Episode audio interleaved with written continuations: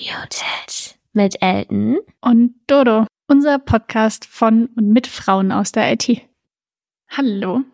Wir machen heute eine Folge, die wir uns schon ganz lange vorgenommen haben, aber jetzt ewig vor uns hergeschoben haben, Stimmt. weil wir dafür erst ein bisschen Research betreiben wollten und wir beide nicht so super viel Zeit hatten in letzter Zeit. Aber wir haben es endlich geschafft, diese sehr, sehr coole Folge aufzunehmen. Und wir hoffen, dass sie euch gefällt.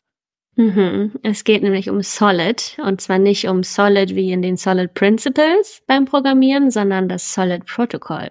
Wir waren nämlich im Sommer auf einer Konferenz zusammen und haben da Tim Berners-Lee gesehen auf der Bühne und er hat davon erzählt und wir fanden das beide ein sehr, sehr cooles Konzept, das wir hier gerne mal besprechen wollen würden im Podcast. Oh ja, wirklich ein ziemlich krasser Typ. Also Tim Berners-Lee ist der Erfinder des Internets, so nennt man ihn. Und er hat sowohl beim allerersten Web, aber auch bei Web 2.0 und jetzt aber auch bei Web 3.0 seine Finger im Spiel. Und darum wird es heute gehen. Ich hätte aber vorher noch eine Einstiegsfrage für dich. Mhm, schieß los. Gibt es einen Aspekt des Internets, den du schlecht findest? Ja, auf jeden Fall.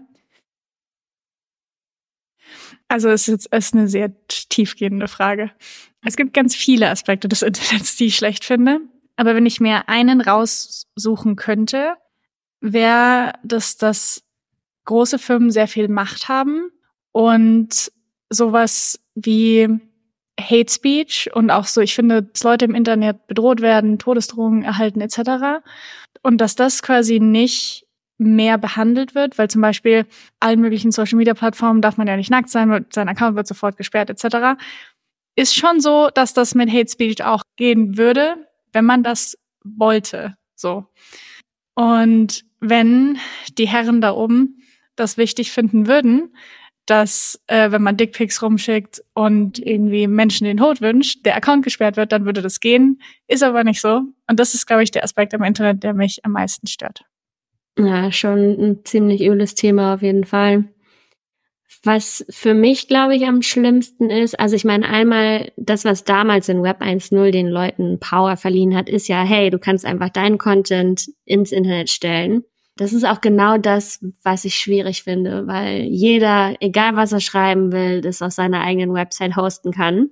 Und dann die, ich glaube, nicht genug darüber aufgeklärt wird, wie du solche Quellen dann ordnungsgemäß hinterfragen kannst. Also tatsächlich rauszufinden, sind die Informationen, die ich hier lese, sind die echt, sind die valide, kann ich die weiterverwenden? Und das ist auch was, was mir selber total schwer fällt. Ne? Auf jeder mhm. Seite, auf der ich bin, irgendwie zu hinterfragen, okay, selbst wenn das eine Zeitung ist, ne, welche Lobby steht mhm. dahinter, welche Interessen werden vertreten. Also ich finde es super wichtig und gleichzeitig super anstrengend zu hinterfragen, was ich im Internet sehe. Mhm. Also gerade so dieses Medienkompetenzthema finde ich auch echt schwierig. Vor allem, ich hatte auch einen Beitrag letztens dazu gesehen, es ist halt total leicht, im Internet was zu veröffentlichen und dann aber auch nicht auf einer Seite, sondern auf mehreren. Also es ist dann ja auch, vieles wird geteilt und kopiert und verbreiten sich halt falsche Informationen total schnell. Und ich finde, also mir fällt das auch schon schwer, aber ich merke das auch an meinen Eltern, dass das geschriebene Wort noch viel mehr wert als jetzt so in unserer Generation. Und Sachen, die so aussehen wie eine mehr oder weniger seriöse Online-Zeitung, das ist dann plötzlich auch ein seriöser Content. Und im Zweifel ist das aber überhaupt kein seriöser Content. Ja, total. Wir sind nicht die Einzigen, die in bestimmten Aspekten frustriert vom Internet waren.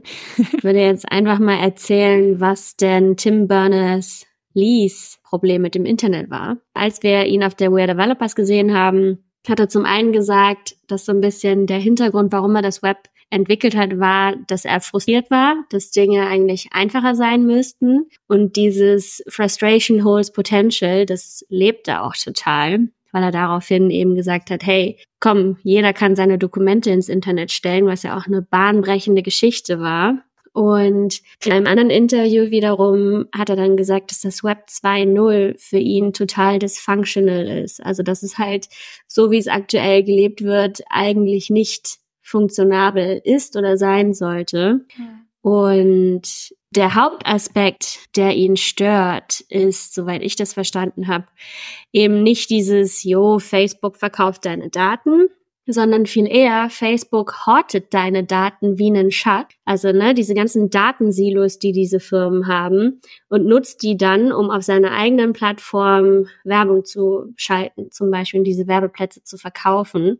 Und das sind dann eben diese abgeschlossenen Datensilos, die nicht miteinander zusammenarbeiten können.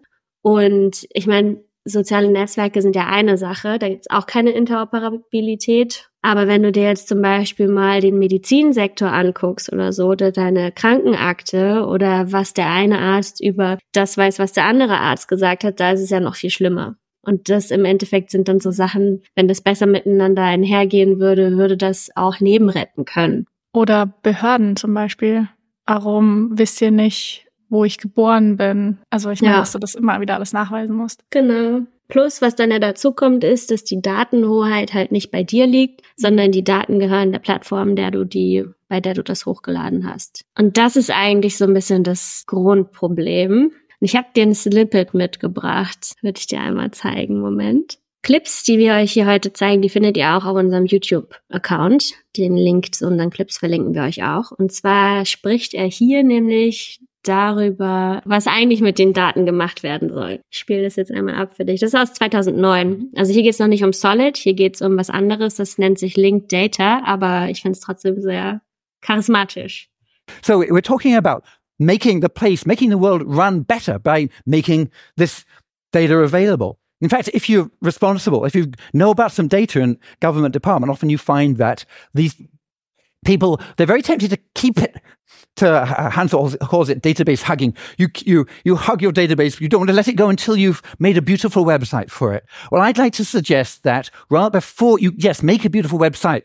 Who am I to say don't make a beautiful website? Make a beautiful website, but first Give us the unadulterated data. We want the data. We want unadulterated data. Okay. We have to ask for raw data now. And I'm going to ask you to practice that. Okay. Can you say raw? Raw. Can you say data? Did say now? Right. Raw data now. Raw Practice that. It's important because you have no idea the number of excuses people come up with to hang on to their data and not give it to you, even though you've paid for it as a taxpayer. And it's not just America, it's all over the world. And it's not just governments. Of course, it's enterprises as well. Sehr nice. Raw data now. Yeah. Naja, das ist also ein Zwischenstep. Hier geht's halt um Linked Data, da kommen wir später nochmal drauf, zu Solid. Und Solid wiederum bedeutet Social Linked Data, was eben eine Lösung für diese Datensilos und auch die Datenhoheit über deine eigenen Daten sein soll. Tim Berners-Lee arbeitet am MIT oder zumindest mit dem MIT zusammen daran. Und es ist eine Open Source Initiative. Das heißt, ihm ist auch, wie ihr vielleicht auch gerade schon gehört habt, sehr wichtig, dass man Sachen miteinander teilt was ja auch das Grundprinzip von Open Source Software ist, die ich auch super cool finde. Ja, ich habe auch mal geguckt, wie viele Leute denn da mitarbeiten. Und ich glaube, es sind wirklich Unmengen an Leuten. Und dieses GitHub Repo Solid Solid ist glaube ich so dieses Main Ding, das ist es hat so ein Contributors Markdown File, das wurde vor fünf Jahren hinzugefügt und da waren es 20 Leute, auch eine Frau, Lalana Kagal. Und die ist auch heute noch im Team. Heute sind noch fünf der ursprünglichen Personen im Team gelistet. Ähm, genau, weil ich glaube, ich weiß gar nicht, ob es dazu eine richtige Zahl gibt, wer da alles Open Source mitarbeitet. Und für mich war auch super spannend, dass es eigentlich, es geht nicht um eine Technologie, sondern es geht mehr so um eine Vision für das Internet. Also was Tim Berners-Lee eigentlich möchte, ist quasi ein komplett neues Internet schaffen, in dem die Daten dir gehören und in dem nicht mehr Kooperationen oder Firmen alle möglichen Leute deine Daten horten und für sich behalten, sondern dass Daten wirklich vernetzt, verlinkt sind und aber auch dir gehören. Das finde ich wichtig. Genau. Ich habe zwei Zitate mitgebracht. Soll ich die einfach mal vorlesen? Mhm. Und zwar ist es einmal Solid aims to radically change the way web applications work today, resulting in true data ownership as well as improved privacy und dann von der solidproject.org Seite. Das ist, da findet ihr alle aktuellen Informationen auch über das Projekt. Solid is a specification that lets people store their data securely in decentralized data stores called pods. Pods are like secure personal web servers for data. When data is stored in someone's pod, they control which people and applications can access it. Und das sind eigentlich auch schon diese Main-Punkte. Also zum einen, wie speicherst du deine Daten? Wer kann darauf zugreifen und wie? Und wenn ich das jetzt richtig verstanden habe, also du hast quasi diese Pods und diese Pods kannst du entweder selber hosten oder die werden irgendwo in der Cloud gehostet und das wird dann, oder in seiner Vision gibt es auch dann Hosting-Provider, wo du quasi sagen kannst, ich hätte jetzt gerne einen Pod. So ein bisschen wie, ich hätte gerne ein Drive-Folder ja. irgendwo in der Cloud liegen. Und da werden dann, dann quasi deine Daten reingelegt. Und es ist nicht so richtig eine Datenbank, sondern eher so ein File, irgendwie so eine Textdatei, wo du deine Daten ablegen kannst, aber wo du dann auch entscheiden kannst, wer darauf Zugriff hat. Nehmen wir mal an, ich möchte immer noch auf Instagram sein.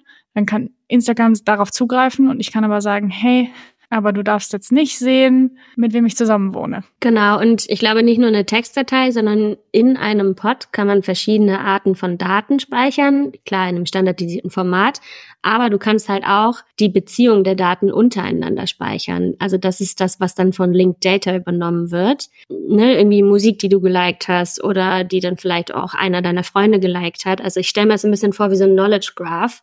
Das ist halt nicht so tabellarisch mhm. einfach abgelegt ist, sondern auch wirklich vernetzt ist, dass du dem Ganzen auch noch eine semantische Bedeutung mitgeben kannst. Finde ich super cool. Ich finde generell dieses Konzept von Graph-Datenbanken, okay, das führt jetzt ein bisschen fernab und ein bisschen weiter, aber ich finde generell das Konzept von Daten in quasi einem Graph zu speichern und nicht in der Datenbank, das war was, was ich immer schon super, super faszinierend fand und richtig mhm. spannend. Irgendwie. Ja, weil es halt tatsächlich wirklich auch eine Bedeutung hat, diese Daten und wie die miteinander in Verbindung stehen. Also das ist ja dann eigentlich das Spannendste, ne? Hast du ja. jetzt Ellen und du hast Hamburg, aber was machst du mit diesen einzelnen Datenpunkten, mhm. wenn du mhm. nicht weißt, dass Hamburg mein, mein Geburtsort ist zum Beispiel? Mhm. Und da sind wir auch schon so ein bisschen in einem Aspekt, wie diese Daten gespeichert werden. Es gibt ja diese RDFs, also dieses Resource Definition Framework, das im Grunde eigentlich sagt, dass eine Information immer aus Prädikat, Subjekt, Objekt, warte, wie setzt sich das zusammen?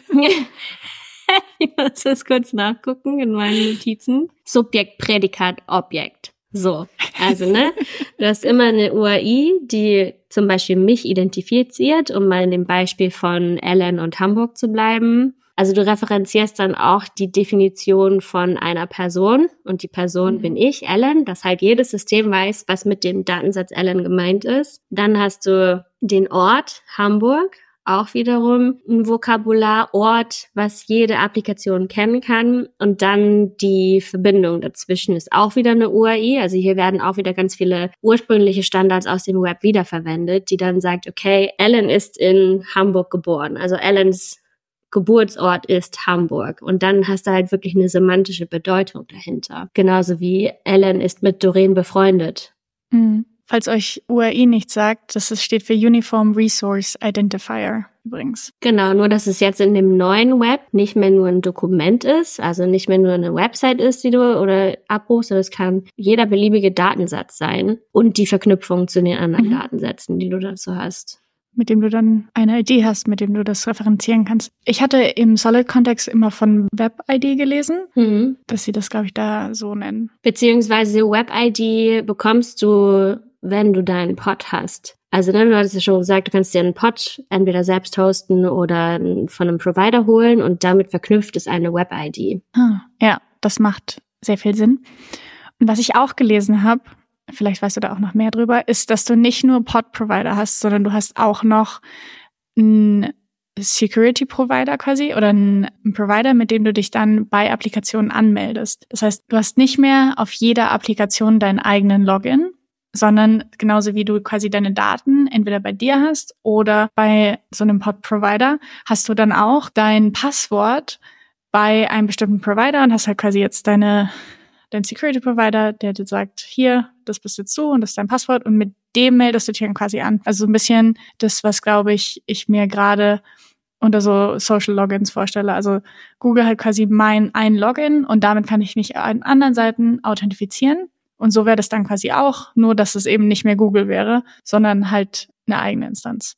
Genau, du hast quasi ein Single Sign-On über deinen eigenen Pod. Und das Coole daran ist, dass du halt, nehmen wir jetzt mal diese ganzen Streaming-Dienste, die wir alle haben für Filme. Ne, das ist irgendwie Netflix, das ist Amazon Prime, das ist vielleicht noch Disney Plus, das ist vielleicht noch Wow. Und bei allen fünf Dingern hast du einen eigenen Account. Bei allen sind deine Zahlungsinformationen hinterlegt, bei allen ist deine Adresse hinterlegt. Alles musstest du da selber und manuell eintragen. Einmal das, dieser Doppelaufwand und auch dieses Verifizieren von deinen Kreditkarteninformationen zum Beispiel muss überall mehrmals gemacht werden. Und die Daten liegen ja auch bei diesen Providern. In der neuen Welt wäre das so, dass du deinen Pod hast, der beinhaltet deine personenidentifizierenden Daten und auch deine Kreditkarteninformationen. Mit denen loggst du dich dann ein, also brauchst du noch diesen einen Login. Aber die Applikationen schreiben zum Beispiel auch deine beliebtesten Genres, die Filme, die du schon gesehen hast, alles zurück in deinen Pod und zwar in einer Art und Weise, auf die das sowohl Amazon Prime, aber auch Netflix verstehen kann. Das heißt, die Daten, die quasi deine eigenen Userpräferenzen beschreiben, liegen in deinem Pod und du kannst dann selbst entscheiden, ob du dich zwischen diesen allen verteilen möchtest und du kannst den Zugriff darauf auch wieder entziehen, weil die Daten liegen ja bei dir. Mhm. Das finde ich ein total spannendes Konzept, weil ich gar nicht genau wüsste, was ich machen würde. Irgendwie will ich ja schon, dass meine Empfehlungen besser sind, aber irgendwie würde ich dem dann trotzdem nicht so ganz trauen. Weißt du, es ist ja nicht so, dass Firmen dann plötzlich total happy sind, dass sie deine Daten nicht mehr haben und nichts mehr damit machen können und nichts mehr über dich wissen. Und gerade auch sowas wie, also Cambridge Analytica hat ja quasi Facebook-Daten genutzt, um politische Kampagnen auszuspielen. Selbst wenn wir jetzt sagen, die Daten sind bei mir und ich stelle die aber Facebook zur Verfügung, damit irgendwie mein Feed ein bisschen toller ist und interessanter, dann kann Facebook mir ja trotzdem noch Werbung ausspielen, die irgendwie eine politische Agenda hat. Also ich finde das gut, dass du dann überhaupt erstmal die Wahl hast. Ich weiß noch nicht genau, was ich mit dieser Wahl dann machen würde.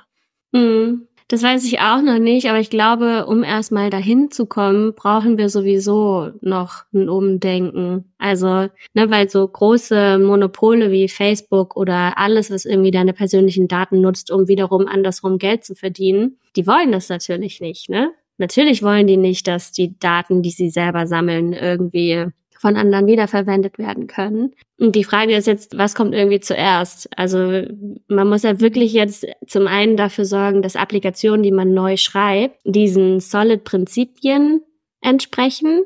Die findet man auch auf deren Website. Ne? Das ist zum Beispiel sowas, dass eben diese Web-ID verwendet wird, die dann auf diesen Identity-Provider zeigt. Und auch, dass die Daten, die dann konsumiert werden, eben von diesem Solid Pod gezogen werden, wenn möglich beziehungsweise eben auch, dass die Daten, die generiert werden, zurück in den Pod geschrieben werden und äh, man sich bei diesem ganzen Prozess halt an diese Solid Specifications hält. Das ist komplett anders als wie man es aktuell mhm. macht. Also da stellen sich mir echt einige Fragen, sowas wie Performance zum Beispiel. Wenn ich jetzt einen Pod habe, der in, mein, in meinem Büro auf dem Rechner läuft, wie soll das performant bei einer Applikation landen, die in Afrika gehostet wird? Ne? Ja. Also da muss man dann natürlich auch in Anbetracht der Performance gucken, eigentlich müsstest du Daten trotzdem cachen zum Beispiel. Mhm. Aber dann wiederum, wenn die Daten aus dem Pod verschwinden, müsstest du sie auch aus diesem Cache oder vielleicht sogar aus einer Kopie löschen. Was machst du, wenn du deine User-Daten gar nicht mehr zugreifen kannst? Ja, und auch zum Beispiel für sagen wir mal jetzt so Recommendation-Systeme, also Empfehlungen auf Netflix etc. Das sind ja Modelle, die sind ja auf meinen Daten trainiert zum Teil. Also zumindest, damit diese Sachen so gut funktionieren, wurden die vorher auf eine ganz schöne Menge Daten trainiert, unter anderem meinen. Und wenn es diese Daten nicht mehr gibt, gibt es dann diese Modelle überhaupt noch? Gibt es dann, wie kommen Empfehlungen überhaupt zustande? Ist es dann auch so, ist es nur noch frei verfügbare Daten und dann ist so ein bisschen, dann feintunst du die quasi nur noch, aber das ist es dann auch schnell genug, um quasi, wenn ich jetzt die Applikation aufmache, müsste ich ja quasi mein Modell in dem Moment feintunen, weil ich habe ja nur in dem Moment Zugriff auf die Daten, um mir das dann quasi mein Feed zum Beispiel anzuzeigen. Viele, viele Fragen auf jeden Fall. Wenn man sagt, okay, komm, wir bauen jetzt eine Solid-Applikation. Weswegen ich mich auch gefragt habe, okay, wird das denn jetzt produktiv eigentlich schon eingesetzt? Und es gibt einige Apps, aber ich kenne ehrlich gesagt keine von denen. Ich habe auch geguckt und ich kenne auch keine davon. Also es sind alles so, es sind schon einige, auch so aus dem Bereich Games, Movies, ähm, Blogging und so weiter und so fort. Die haben dann auch alle irgendwie Pod mit im Namen. Ja, und das bringt einen so ein bisschen zu der Frage, wann könnte man denn damit rechnen, dass das hier funktioniert?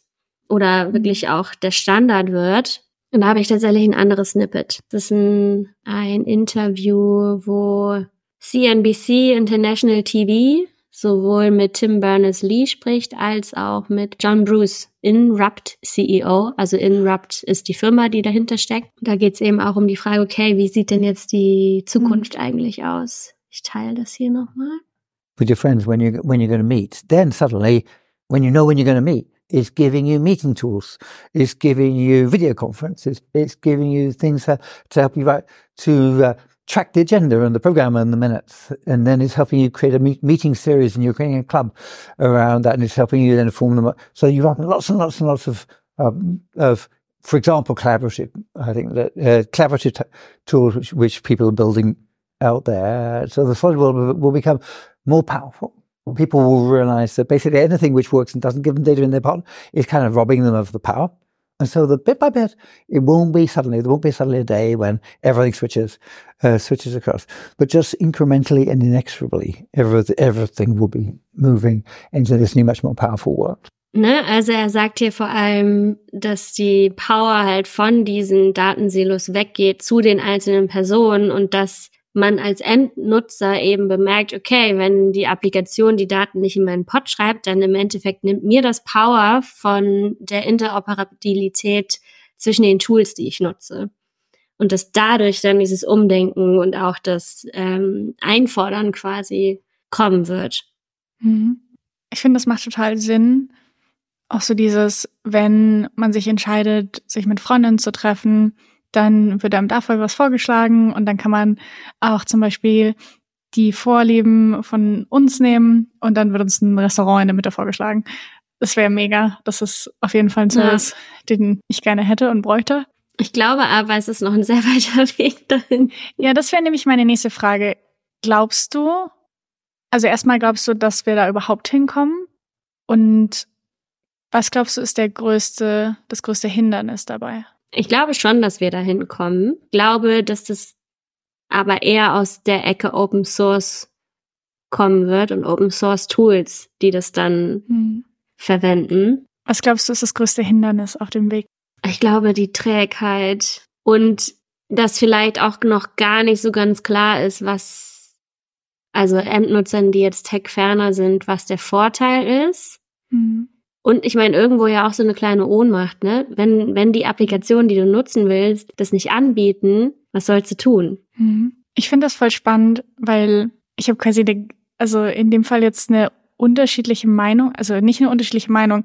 Erstens bin ich da viel pessimistischer. Ich bin mir überhaupt nicht sicher, ob das jemals Realität wird. Also ich finde das total toll und ich finde diese Version der Zukunft besser als die, in der wir heute leben. Und ich fände das schön. Aber ich glaube, dass große Firmen so viel Widerstand dagegen aufbauen würden und ja auch schon tun offensichtlich, dass es sehr schwierig wird, das Realität zu machen. Und es ist ja schon so, dass sich einfach bestimmte Firmen total durchgesetzt haben in unserer Welt und irgendwie jetzt so ein Monopol haben. Und wir ja auch so ein bisschen auf das Monopol angewiesen sind jetzt. Also wir nutzen ja einen Haufen Dienste von riesigen Firmen und quasi da nicht mehr drauf zugreifen zu wollen können. Das ist, glaube ich, total schwierig irgendwie. Und ich weiß, und ich habe da eher so eine pessimistische Haltung, dass ich mir denke, die wollen das nicht, die sind so groß, es ist so eine übermächtige Macht, dass ich überhaupt nicht wüsste, wie wir da hinkommen. Also ja, ich sehe den Punkt, dass natürlich ein Facebook oder große Firmen, die eben User-Daten als Assets haben und dadurch ja auch sehr viel Geld verdienen, natürlich das nicht wollen. Ich glaube aber, dass das total davon abhängt, wo man das zuerst einsetzt. Also, ne, es ist ja eigentlich im Grunde nichts anderes als ein neuer Social Login.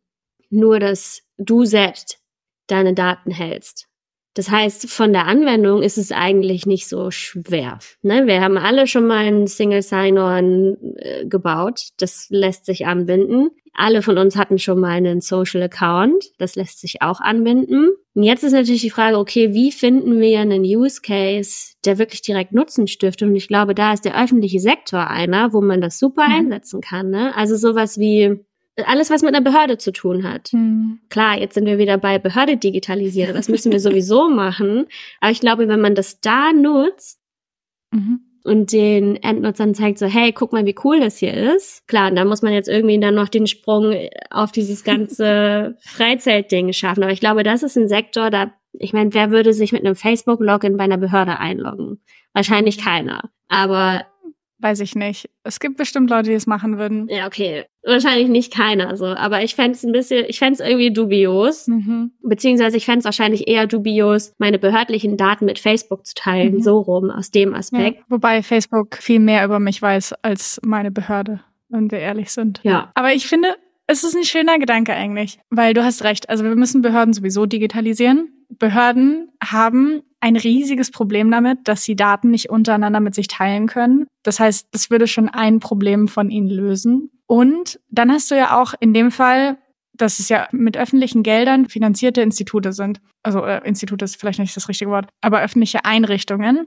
Das heißt, eigentlich gehören quasi, also meine Daten gehören mir, aber auch die Software wird ja quasi mit meinem Geld finanziert.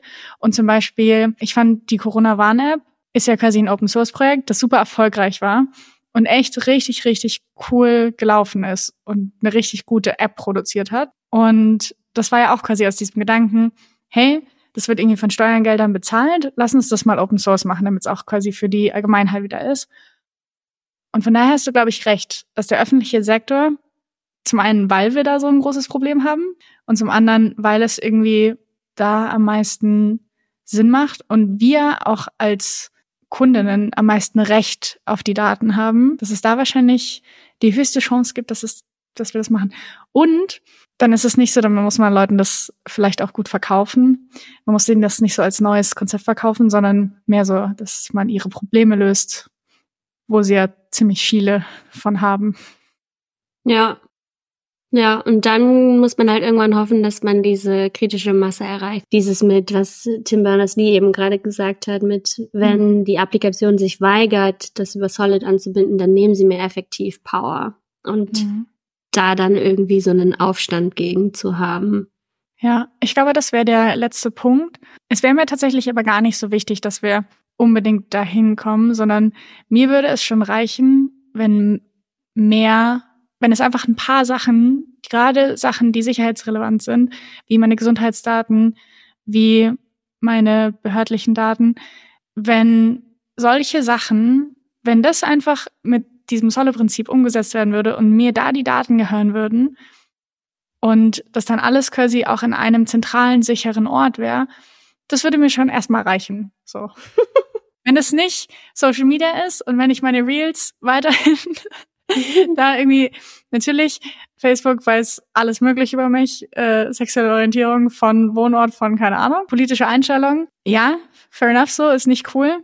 Aber es würde mir schon reichen, wenn wir irgendwo mal anfangen. Ja, wobei, also gerade dann bei Social Media und um vielleicht auch deinen Punkt vom Anfang nochmal aufzugreifen mit der Hate Speech, gerade da wäre es ja cool, wenn die Daten bei dir liegen weil dann kann man auch identifizieren, wer dahinter steckt und dann würde es mhm. vielleicht auch viel weniger Hate Speech geben, weil man kann halt rausfinden, wer dahinter sich verbirgt mhm. und das tatsächlich auch gemacht hat. Wobei das ja wieder so ein bisschen gegen die ersten Initiativen des Internets geht, weil vielen Leuten, gerade vielen Security-Leuten, ist ja total wichtig, dass man anonym im Internet sein kann. Mhm. Das wäre ja dann im Grunde gar nicht mehr möglich, richtig? Kommt, glaube ich, voll auf die Implementierung drauf an, ne? Ja, du kannst natürlich auch sagen, du hast einen Pod für deine behördlichen Daten und du hast einen Pod für deinen Social Media Kram. Das kannst ja teilen, wie du willst. Du kannst ja auch einen Pod haben, der nicht einer Person gehört, sondern einer Company oder irgendeiner Legal Entity. Na, vielleicht wäre das mit Hate Speech dann auch doch nicht so leicht. Ich habe eh noch mega viele Fragen, was das alles angeht, muss ich sagen. Was für Fragen hast du noch außer Performance? Ich glaube eher so das How. Also ich wollte eigentlich voll gerne mal, es gibt auf, falls ihr das auch selber mal ausprobieren wollt, es gibt auf dem solidproject.org ganz viele Tutorials, an derer du entweder halt einen eigenen Pod bauen kannst oder eben eine Applikation bauen kannst. Also wie fühlt sich das eigentlich an? Und wie ist es dann auch interoperabel mit anderen Applikationen? Also das tatsächlich mal in der Umsetzung zu sehen. Mhm. Ja, und ich habe noch nicht das Gefühl, das wirklich komplett durchdrungen zu haben, was diese Brains sich da in ihrem Gehirn ausgemalt haben. So diese ich würde voll gerne mal wie in so einer Utopie einmal in die Zukunft gucken, hm. wie so dieses ganze Doing ist. Ich habe das Gefühl, dass es auch eher so ein bisschen ist, wie als wenn er die Webstandards definiert hat, also als er HTTP spezifiziert hat. Weil ich glaube, als er damit angefangen hat, waren Leute auch so, hä, und was willst du von uns? ja. und ich glaube, der Mehrwert seiner Vision ist ja, wenn Leute das umsetzen und wie das dann quasi umgesetzt wird. Und, und ich glaube, deswegen ist es so schwierig, quasi das jetzt nachzuvollziehen. Und ich glaube, deswegen will er vielleicht auch gar nicht mehr vorgeben, sondern ich hatte auch in Interviews oder so, die ich von ihm gesehen habe, war es immer so, ja, das ergibt sich dann. Und es stimmt ja auch, so mit dem Internet hat sich das ja alles ergeben. Und es hat sich dann irgendwie gefunden. Und wir verwenden immer noch die Standards, die damals definiert wurden. Aber es hat sich irgendwie auch entwickelt, so ein bisschen. Weißt du, und wir haben rausgefunden, wie man gut sich damit vernetzt. Und ich glaube, so wäre das dann auch. Wir haben halt nur noch nicht, nicht genug Leute, haben sich damit beschäftigt, um rauszufinden, wie man gut damit arbeitet. Was sind? Ja, doch. Es, es lässt mich ein bisschen unbefriedigt zurück, ehrlich gesagt. finde ich auch. Ich finde, als ich das erste Mal davon gehört hatte, war ich total hype. Ich yeah. finde das so cool und das wäre quasi, es würde meine Zukunft so viel besser machen und so viel schöner. Aber wenn man sich dann länger damit beschäftigt, ist man so, ja, weiß ich nicht, gucken wir mal. Irgendwie. Und das ist, ich verstehe dieses unbefriedigende Gefühl habe ich auch, weil man, man hat so diese Vision und man liest darüber und ist alles cool. Und wenn man dann da drunter schauen will, dann gibt's da plötzlich nicht mehr so viel. Hm. Ja, und es ist für mich auch irgendwie unklar, was jetzt die nächsten Steps sind, um mehr mhm. in diese Richtung zu gehen. Also vielleicht muss man sich dann da auch mehr in dem Forum involvieren oder irgendwie bei diesem Open Source mit ins Contributen gehen. Aber wie kriegt man das so richtig ins Rollen? Mhm. Weil die Standards ja. sind ja eigentlich jetzt da. Ich glaube auch quasi, es muss nur noch Leute geben, die das auch machen. Und das ist, glaube ich, auch so, da kommt meine Skepsis so durch, dass ich mir denke, vielleicht ist der Need in, für normale Menschen nicht groß genug, das zu machen. Für Behörden vielleicht. Also der Need ist auf jeden Fall da. Mhm. Aber also für neue Unternehmen, weiß ich nicht, schauen wir mal. Hast du vielleicht zum Abschluss noch ein bisschen positiveren Outlook für diese Folge? Oder lassen wir es einfach bei? Wir haben uns mehr darunter vorgestellt. Ja, was heißt mehr darunter vorgestellt? Ich glaube, so würde ich das gar nicht mal nennen, sondern eher meine Erwartungen waren höher, als ich das das erste Mal gehört habe. Ja? Ich kann es nicht mal richtig beschreiben. Mhm. Ich weiß, was du meinst. Es bleibt so ein Gefühl. Und was macht man jetzt? Aber ich meine, ich glaube, der positive Outlook ist, dass das ja alles, wenn man involviert werden will, kann man sich involvieren. Und zwar in dem Forum und auch, ich glaube, die haben noch eine andere Plattform, die können wir euch auch nochmal verlinken, wo die Kommunikation auch stattfindet. Und die suchen auch nicht nur jetzt geeky Techies, sondern die suchen auch Designer, also alles rund um digitale Produkte eigentlich. Das heißt, da kann sich eigentlich jeder einbringen. Und ich meine, vielleicht ist das auch erstmal der nächste Schritt, dass man da tatsächlich mal so eine Implementierung selbst baut und schaut, wie sich das anfühlt. Ja. ja. Einfach, also ich würde halt voll gerne auch mehr die Problematik in der Implementierung dann verstehen, mhm. um es doch mal ein bisschen greifbarer zu haben. Falls ihr jemanden kennt, der das schon mal implementiert hat, dann schickt die Person auf jeden Fall zu uns. Dann machen wir da noch ein Interview dazu oder so, weil das würde mich auch total noch interessieren. Und vielleicht haben wir bei der auch mal Zeit, das zu machen. Vielleicht kündigen wir irgendwann unseren Job und nehmen deinen Bus und fahren so nach Portugal oh, ja. und arbeiten dann an so einer Applikation. Uh, das würde ich gut finden. Vielleicht so ein Sabbatical oder so. Ja, das finde ich gut. ja, wir hoffen, ihr habt ein bisschen was mitgenommen heute. Und auch wenn ihr euch vielleicht selbst damit sehr gut auskennt und euch darüber mit uns unterhalten möchtet und unsere unbefriedigte Stimmung ein bisschen ins Gute verwandeln möchtet, dann meldet euch doch mal bei uns auf den üblichen Kanälen. Das wäre zum Beispiel Instagram oder LinkedIn oder ihr schreibt uns einfach an unsere E-Mail. Freuen wir uns. drüber. Und ich finde es trotzdem schön, dass wir jetzt diese Folge aufgenommen haben, endlich. Finde ich auch sehr schön. Finde ich auch sehr schön. Habt einen schönen Tag, Abend, Wochenende, je nachdem. Tschüss. Tschüss. Warum? Also, ihr könnt auch bei drei anfangen. Aber nein, fünf. Ich finde das ganz okay. Das gibt einfach ein bisschen Zeit. Okay, vielleicht kann man das auch einstellen irgendwo. Vielleicht. Lana, la, wow, la, la, ich kann, warte. Schwieriger Name für mich anscheinend.